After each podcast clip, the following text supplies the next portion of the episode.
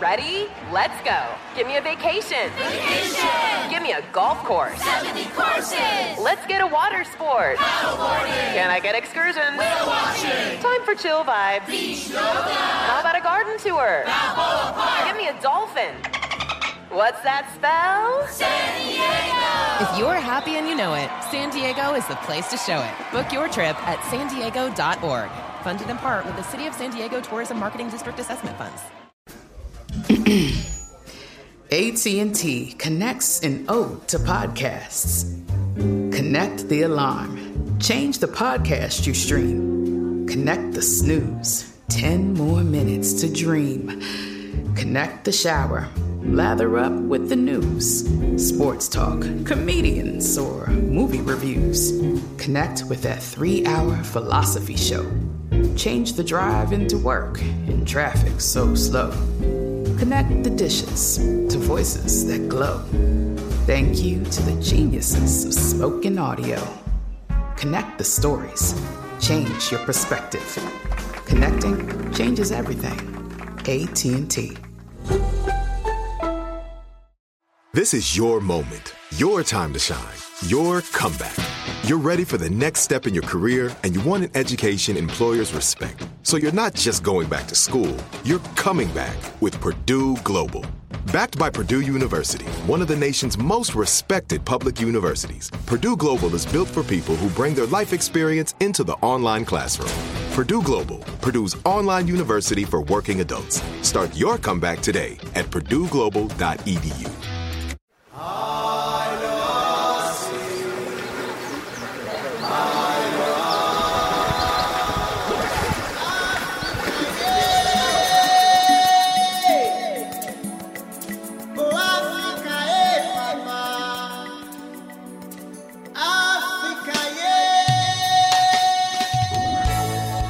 Welcome back to Point of Origin. Today we pay homage to coffee's African origins and roots from East Africa to the East Bay. Up first with coffee entrepreneur Keba Konte of Red Bay Coffee. He discusses his journey from pioneering African American coffee roaster to, in his own words, the largest black owned coffee company in the world. In Burundi, Janine Niyonzima Aroian teaches us what makes Burundi an ideal coffee supplier. And finally, we chat with Doug Hewitt of 1951 Coffee in Oakland, California, a nonprofit organization providing job training for refugees. Today on Point of Origin, it's black coffee.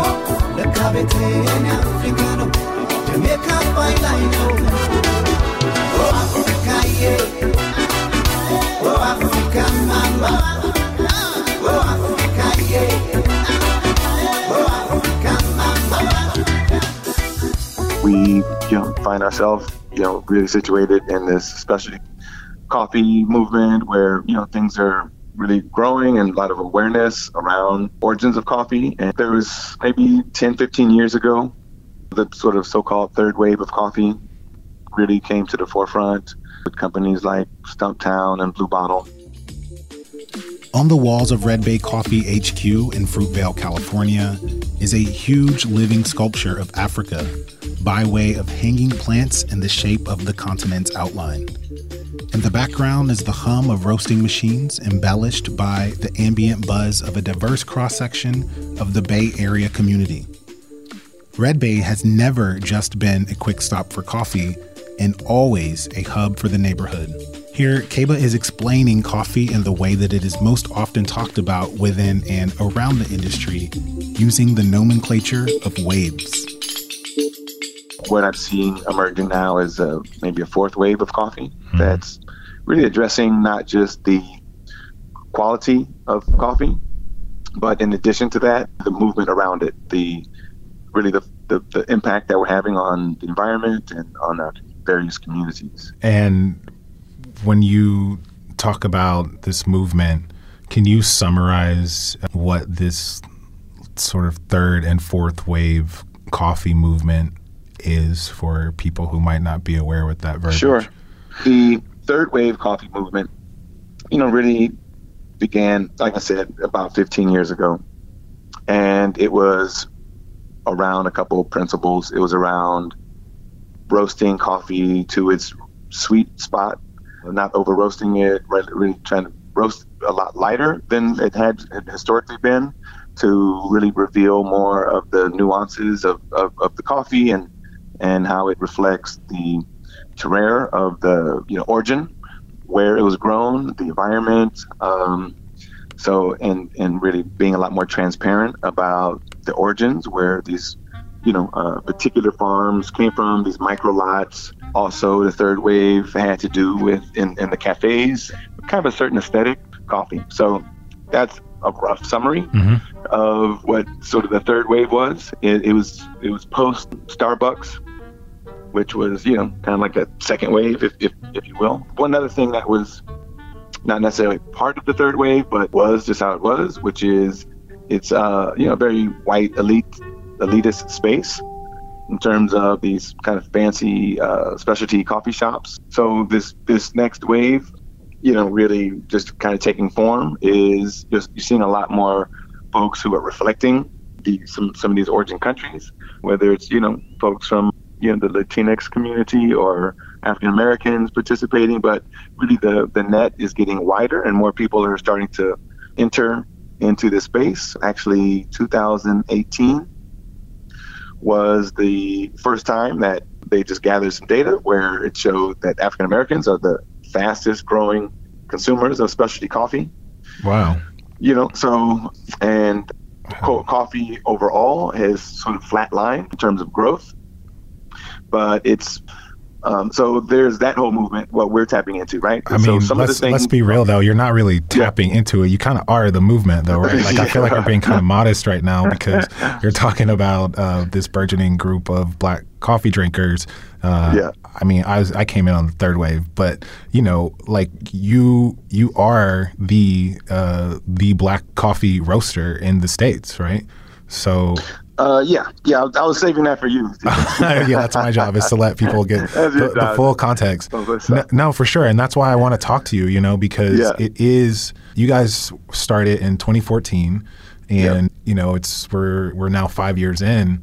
You guys are continuing to grow, and I have in my time in Oakland very much experienced the amount of enthusiasm and excitement, especially black and brown folks in Oakland have uh, felt around your brand and the mm-hmm. quality of the coffee that you are, are, are selling.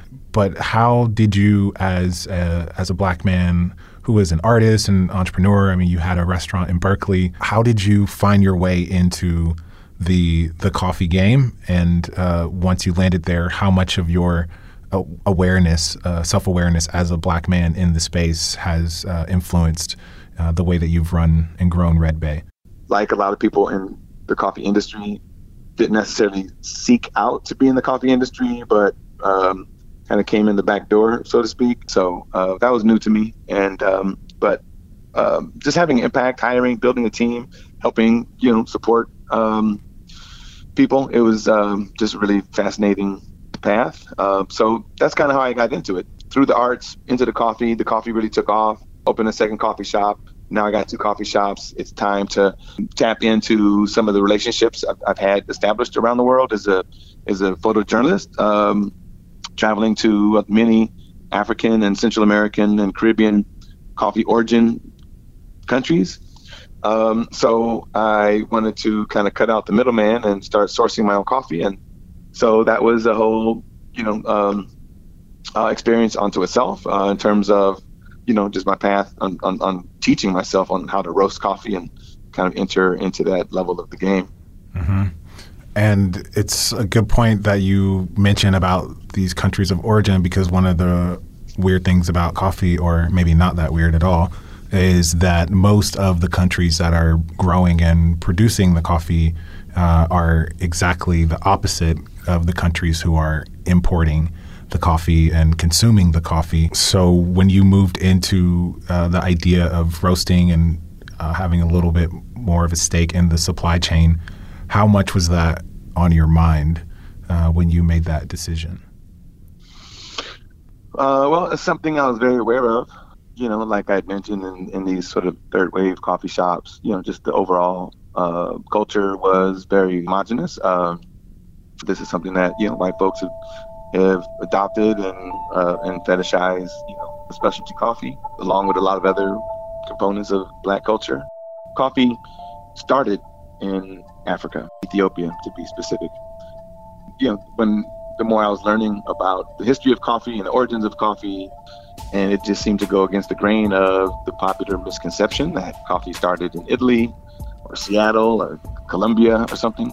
So that was uh, something that was important to me. You know, it, it, was actually even tapped into some of the work I did as a photojournalist, which was wanting to sort of reveal some of the stories uh, in Africa, uh, in African diaspora, that were, I think, you know, misconceived images and understandings of, of Africa, right? Where, where it's not just a desolate place with misery and, you know, suffering, but, you know, vibrant, rich cultures with lush lands and, you know, there's hard times too. But as a photographer and artist, I wanted to, I was compelled to show and tell some of those stories.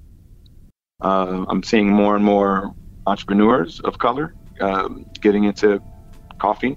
It's a $50 billion a year industry. So this is an enormous industry of technology, education, training, importing, exporting.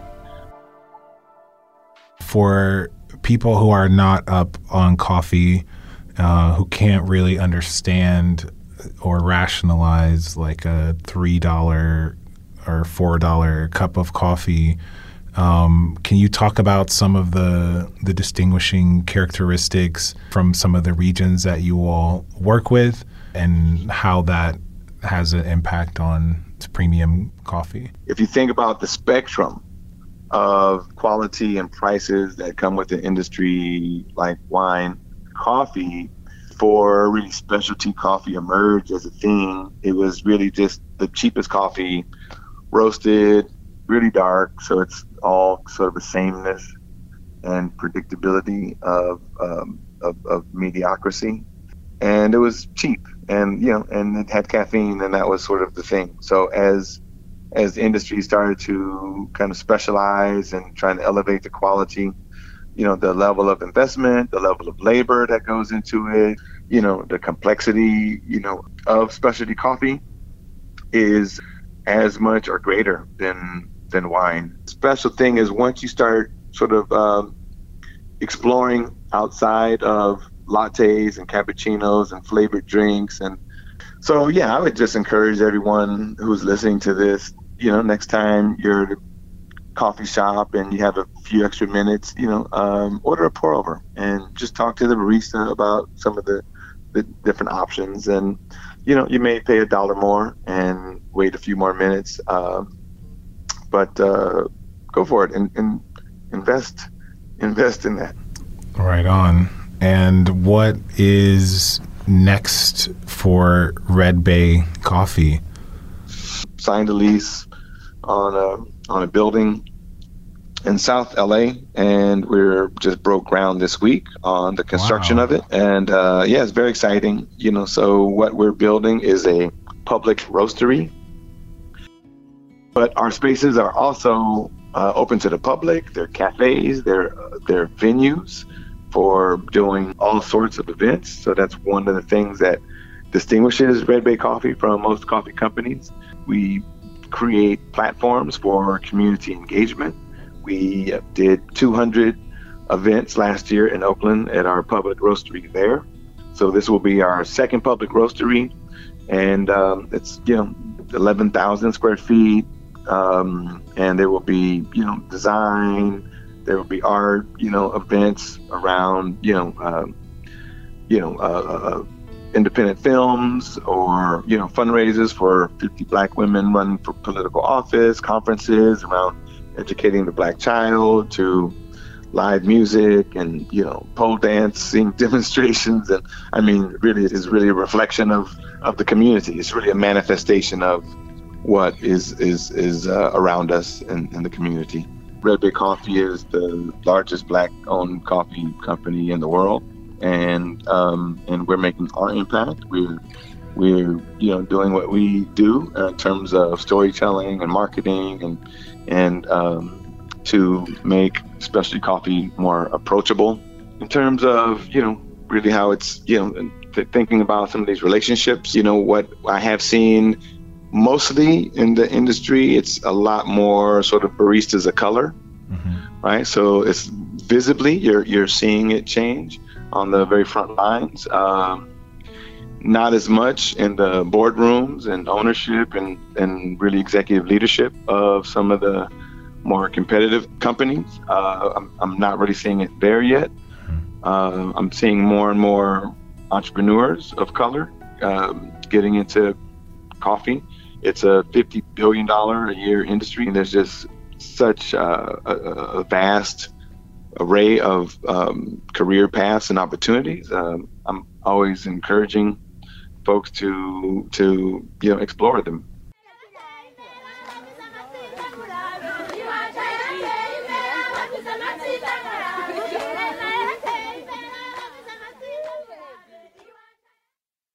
Right here, right now.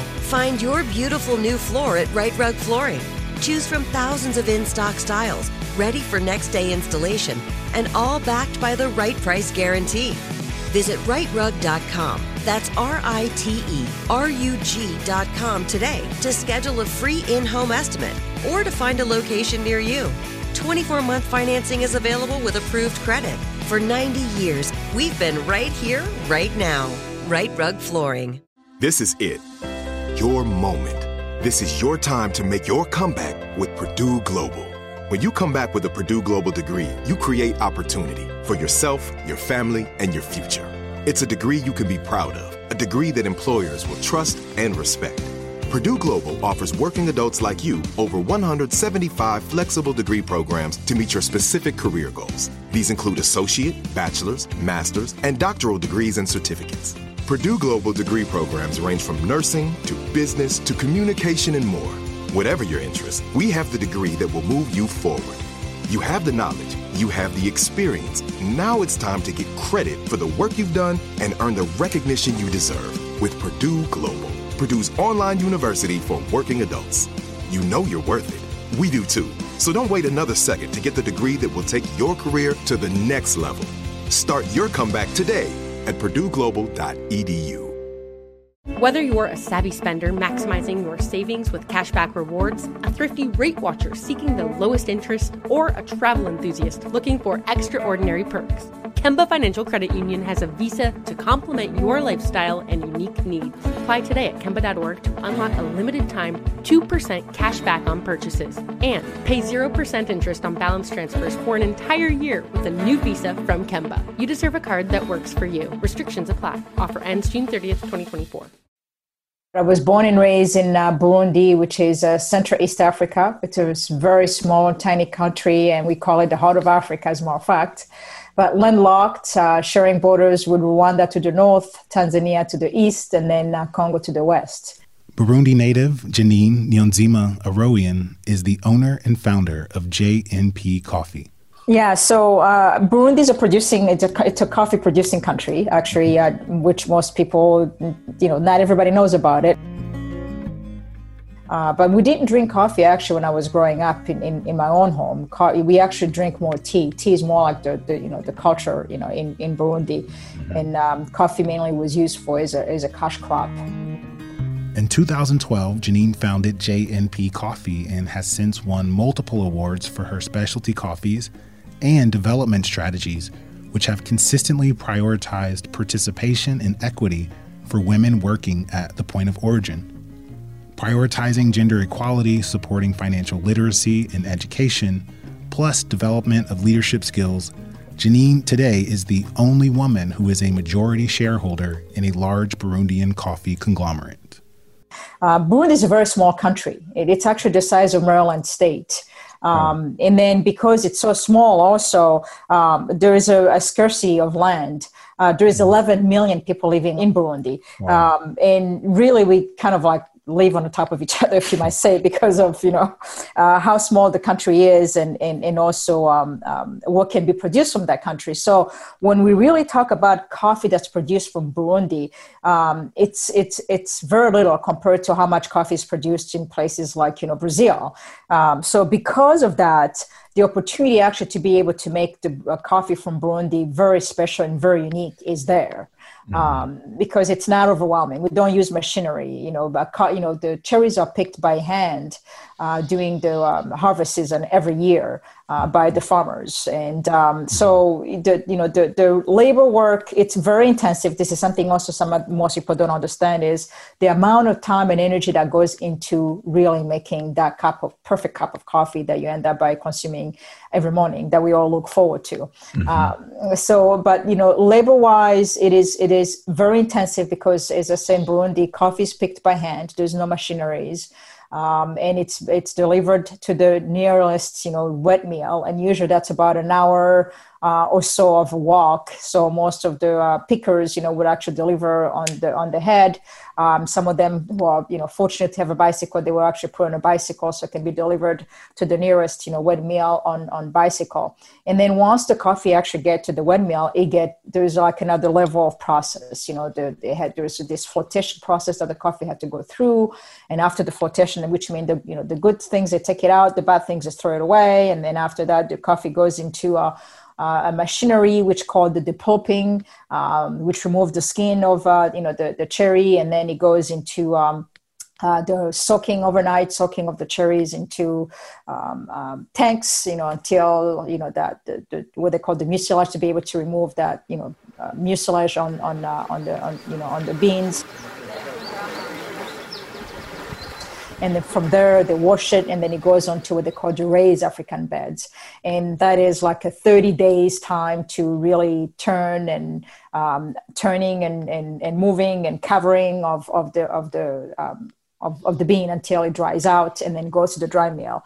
Uh, then which goes through the last process before it get exported. So it's a, it's very labor intense, uh, but because of the nature of the country being small and the amount of coffee that's being produced in Burundi, it's small relative to what goes on in other bigger countries um, uh, or major countries, which also is also, in my point of view, is an opportunity to really make the Burundi coffee just amazingly, exceptionally um, well. Yeah, that makes sense because it's so small.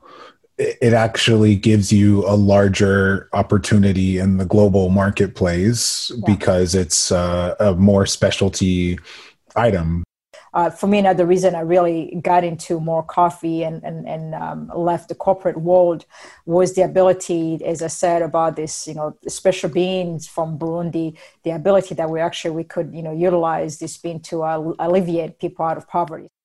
In 2008, before starting JNP Coffee, Janine started a nonprofit called Burundi Friends International, an economic empowerment initiative to create sustaining communities in Burundi.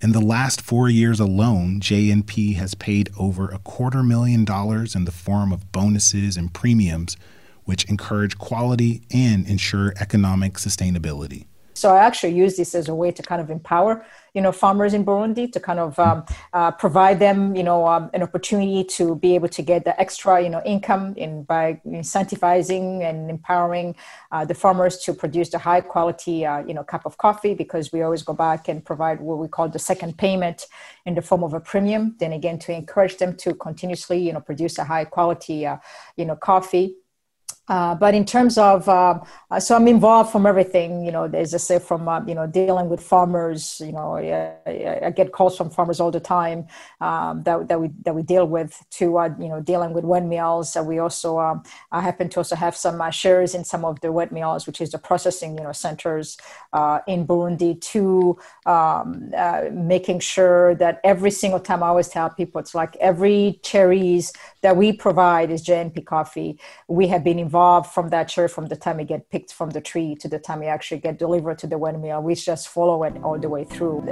As as, as an owner, I, I get involved from you know farmers wanting to work with us and figuring out who we want to work with and how we're going to support them to making sure that uh, uh, you know the coffee uh, we select the right coffee and then we bring forward the right coffee to exporting as a matter of fact. Right now as we are speaking um, are just uh, finishing uh, putting some uh, coffee on trucks that are leaving Burundi and we have some containers that have already left you know the port of Tanzania heading um, you know to the states. So this this this is the whole taking talking about the whole picture what I get involved from only just you know what coffee, what regions that the, you know our coffee come from, but also really getting the coffee you know um, move smoothly and, and safely from Burundi to getting to port in the U.S. to then finally getting to our roasters you know throughout the uh, uh, the country. In this case, in the U.S., but also uh, in other part of the world because we also work in in, in Europe and uh, in Asia.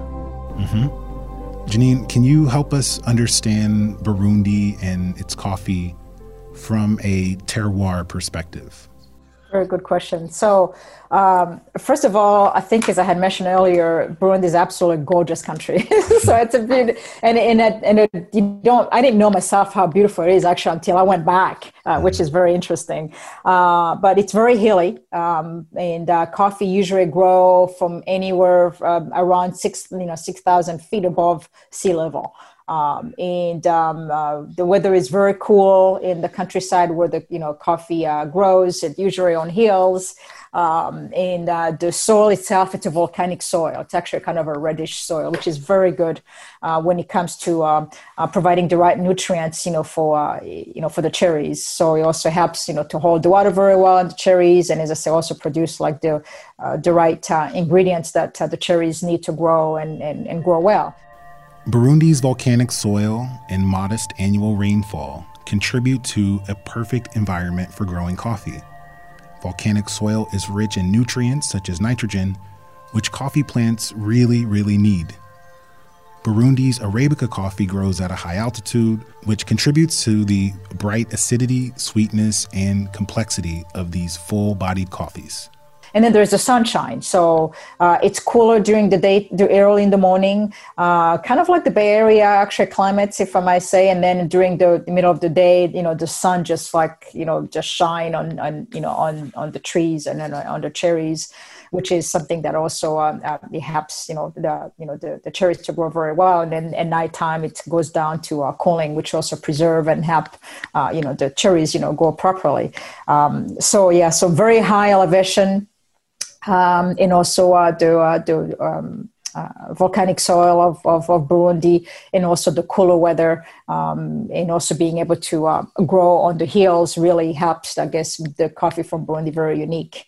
And, and, and Burundi also have like as when you talk about terroir there are different areas. There's like the northern part of Burundi uh, which is you know share borders with Rwanda which is the Kayanza and Ngozi and there is the central part of Burundi which also um, uh, it's another different terroir when it, it you know comes to a coffee coming from one area to another one. I think you find find, in my point of view, I find more lemony citrus and from one side, and I find more chocolate and spices from the other side, from the other part of the country. And then there is actually a new terroir we also are trying, we have recently discovered, which is more on the uh, north um, east part of the country um, that's more kind of like crisp, clean, you know, in terms of like the uh, uh, the taste notes that you can find into the the coffee and in um, uh, additional to this, you know, sparkling acidity uh, that you usually would expect to uh, find in some very well prepared coffee from Burundi.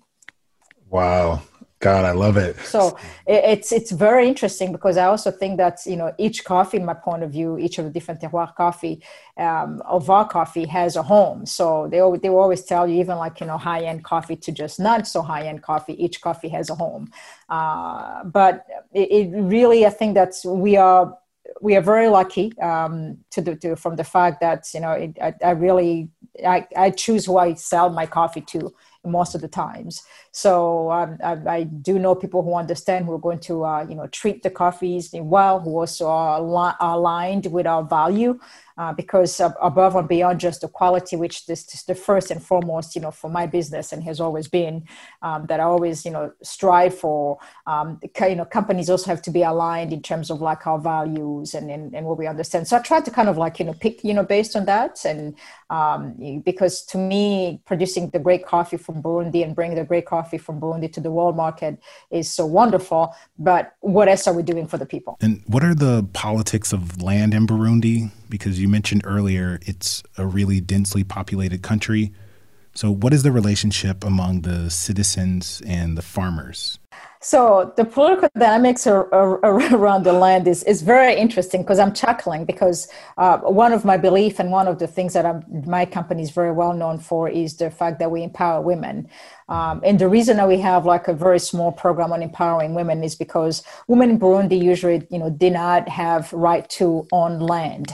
Um, so if um, um, you know, uh, a, a, you know, if a husband or father, a, head, a man who's like a head of the of, uh, of the of, uh, of the um, household passed away, um, the wife does not acquire ownership of the land. However, women in Burundi are expected and also do are the one who do work the land. They work the land. Um, they are the one who provide, you know, who, who do all the work, in, you know, in the house, but not they're not, not necessarily the one who end up by, um, you know, owning that land. So in most, you know, cases in Burundi, when when the husband passed away, uh, the sons, you know, get ownership of the land. And then um, in in this case, if he doesn't have the sons, then you know maybe the brother gets, you know, ownership of the land. Um, so it, it's it's very it was very difficult for me growing up and actually seeing this. The fact that the women were the one who were doing all the work um, in you know in the background, but we're actually the one who have you know no right to anything.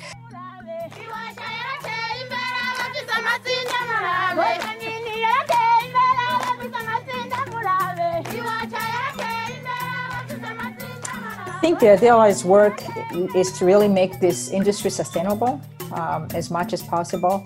Um, I strive in my work and what I do with JNP Coffee to uh, make it as sustainable as possible. Uh, the coffee that I'm trading today only focus on Burundi because it, it's what I believe that needs to be done and, and to be able to um, uh, help my people. So in my in the ideal world for me is just look at way to actually make this industry sustainable. Uh, you know, encourage and bring the youth, you know, along uh, empower women because when you empower women, more things can be done for the families and for the communities, in my point of view, and for what I had also experienced and also um, uh, incentivize you know quality and then pay the farmers the right price. And that's something that's it's very hard to be discussing about right now when the C market is rounding one you know one one one and some change dollar um, you know per pound. So um, it, it's very very hard and and most people actually don't even understand. Some people think that fair trade anything that says fair trade that's the best value but actually fair trade is just like few cents above the C market. Mm uh, we always, in our case, we always pay way above and beyond, you know, fair trade. So we don't even touch the fair trade part because we are already above and beyond the fair trade price, are, you know, are, are as of today. Um, but I think that's really working hard to uh, make sure that the farmers are uh, being uh, compensated right for the, uh, you know, the, the product that they work so hard for is extremely important is what I had a chance to actually see the you know just the wide variety of amazing coffee that were produced from Burundi and and um, uh, the potential really at that time for me I realized the potential that wow you know something really to be done can be done with coffee to um, you know even help the, the people of Burundi even further. Absolutely, absolutely. I, I think it's very confusing with labeling. It's so frustrating to see a lot of well-intentioned consumers who want to do the right thing, but continue to support brands that really aren't worthy of that support. Because we've been trained to think that these labels are actually what we need to support, full stop, and that's just not accurate. Is there a more appropriate label to signal to customers that this is a company that pays above fair trade? Or is there a way for us as consumers to try and support exporters? And intermediaries like yourself who are more deeply invested in the well-being of the workers? Basically, I'm just asking how can we be better coffee consumers?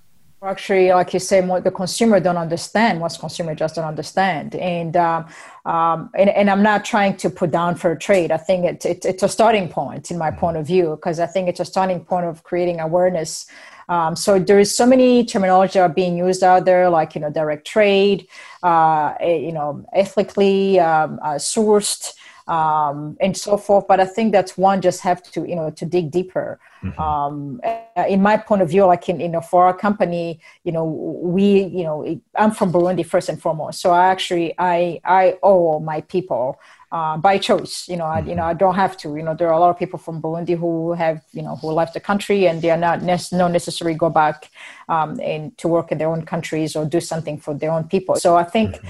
there are some great co- companies out there who are doing the right thing, but it's a question about really getting educated and actually really doing your own research and then trying to find out which one are doing what they say they are doing and which one are aligned with your value and which one you want to support, you know, for that same reason.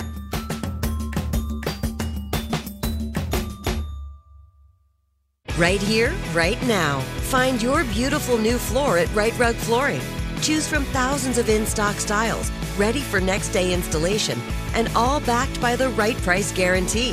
Visit riterug.com. That's R I T E R U G.com today to schedule a free in home estimate or to find a location near you. 24 month financing is available with approved credit.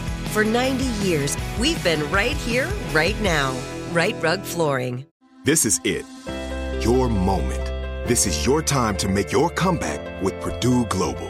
When you come back with a Purdue Global degree, you create opportunity for yourself, your family, and your future. It's a degree you can be proud of, a degree that employers will trust and respect.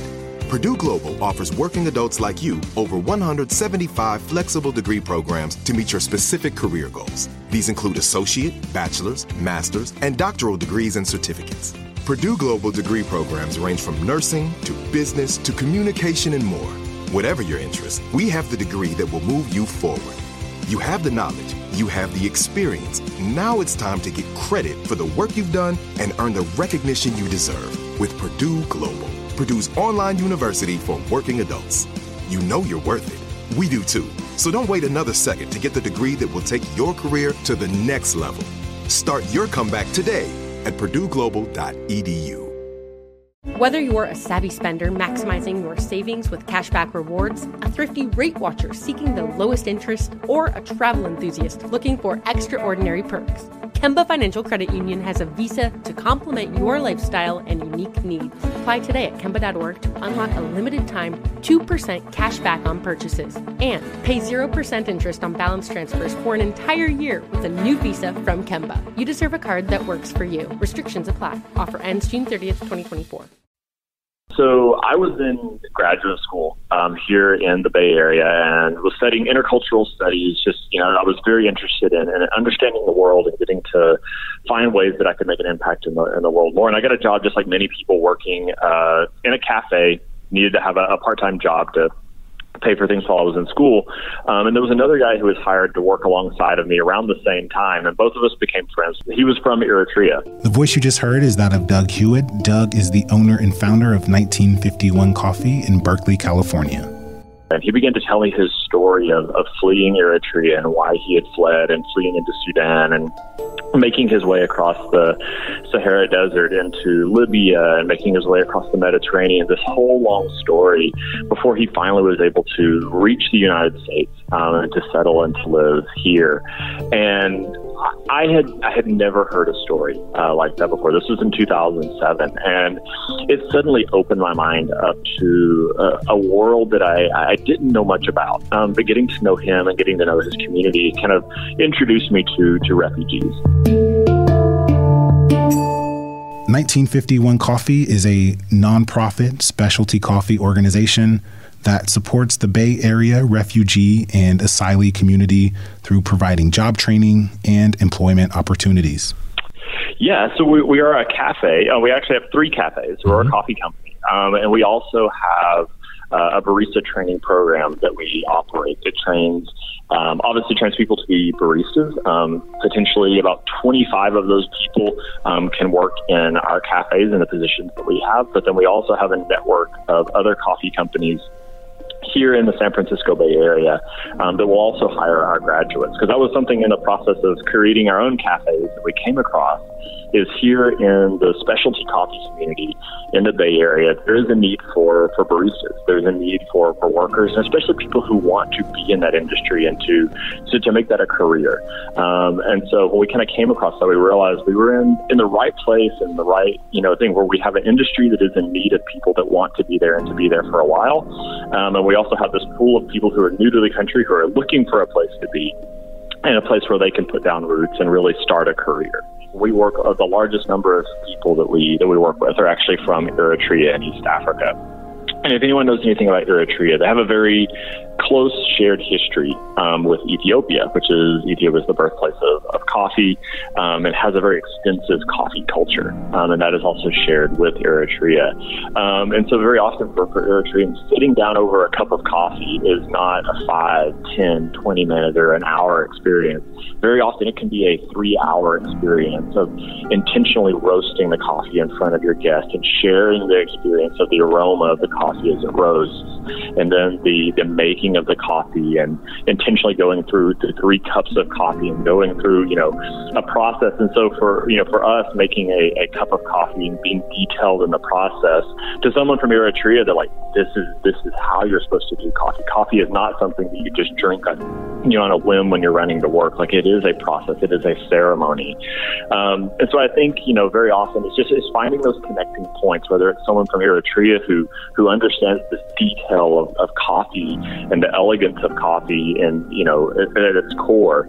Um, but then with people who, who grew up in cultures, you know, Afghanistan, where tea and the use of saffron and things is, you know, is also in that same way. It's a very high quality, high luxury thing, but something that you you do when you are being hospitable toward your guests and finding those connecting points with each person in each culture to communicate that process. And you find that ultimately that idea of serving people well is, is a very universal thing.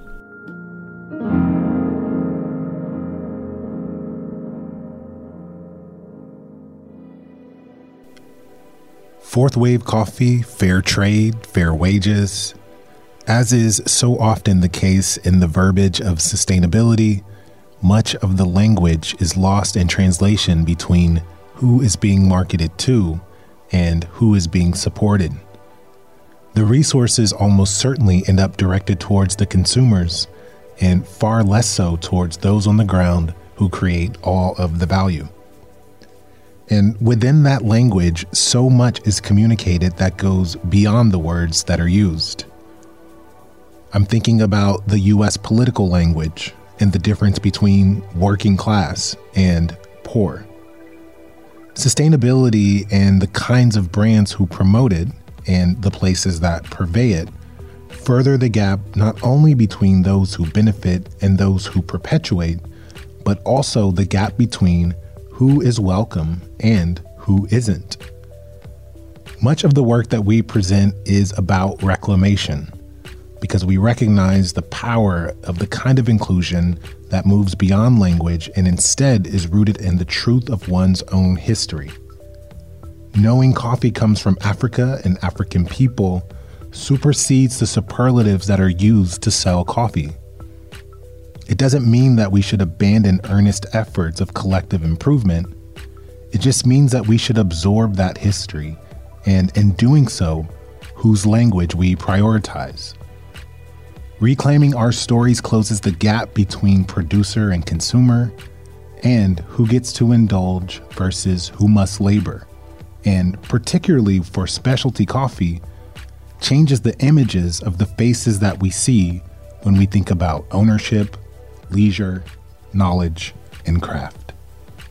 We'd like to thank our guest today, Keba Konte of Red Bay Coffee in Fruitvale, California, to Janine Niyonzima Aroian from JNP Coffee, and to all of the incredible women coffee farmers that she works with in Burundi. Thank you to Doug Hewitt of 1951 Coffee in Oakland, California. You can learn more about this episode and our guest at whetstonemagazine.com backslash podcast or on IG at Whetstone Magazine. We'll be back next week with our second to last episode of the season, where we'll be talking about the morality of meat. I'm your host, Stephen Satterfield. We'll see you back here next week with more from the world of food from around the world. Peace. We'd also like to thank our incredible podcast producer, Celine Glazer. Celine, you are the best.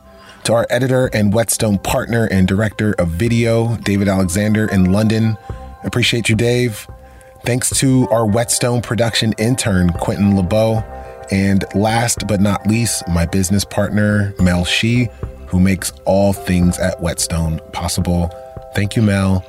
We'd also like to thank our partners in production at iHeartRadio, to Gabrielle Collins, our supervising producer, and executive producer Christopher Hasiotis.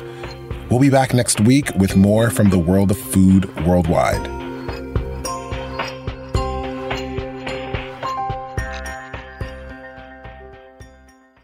Point of origin listeners, as you know, rating and reviewing our podcast is the very best way for more people to find out about our very important work at Whetstone.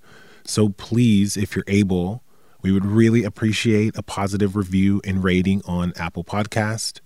That will help others like yourself find out about Point of Origin. Right here, right now. Find your beautiful new floor at Rite Rug Flooring. Choose from thousands of in stock styles, ready for next day installation, and all backed by the right price guarantee. Visit riterug.com. That's R I T E R U G.com today to schedule a free in home estimate or to find a location near you. 24 month financing is available with approved credit. For 90 years, we've been right here, right now. Rite Rug Flooring. Whether you're a savvy spender maximizing your savings with cashback rewards, a thrifty rate watcher seeking the lowest interest, or a travel enthusiast looking for extraordinary perks, Kemba Financial Credit Union has a visa to complement your lifestyle and unique needs. Apply today at Kemba.org to unlock a limited time 2% cash back on purchases and pay 0% interest on balance transfers for an entire year with a new visa from Kemba. You deserve a card that works for you. Restrictions apply. Offer ends June 30th, 2024. This is Malcolm Gladwell from Revisionist History. eBay Motors is here for the ride. With some elbow grease, fresh installs, and a whole lot of love, you transformed 100,000 miles and a body full of rust into a drive that's all your own. Brake kits, LED headlights, whatever you need, eBay Motors has it. And with eBay Guaranteed Fit, it's guaranteed to fit your ride the first time, every time, or your money back. Plus, at these prices, you're burning rubber, not cash. Keep your ride or die alive at ebaymotors.com. Eligible items only, exclusions apply.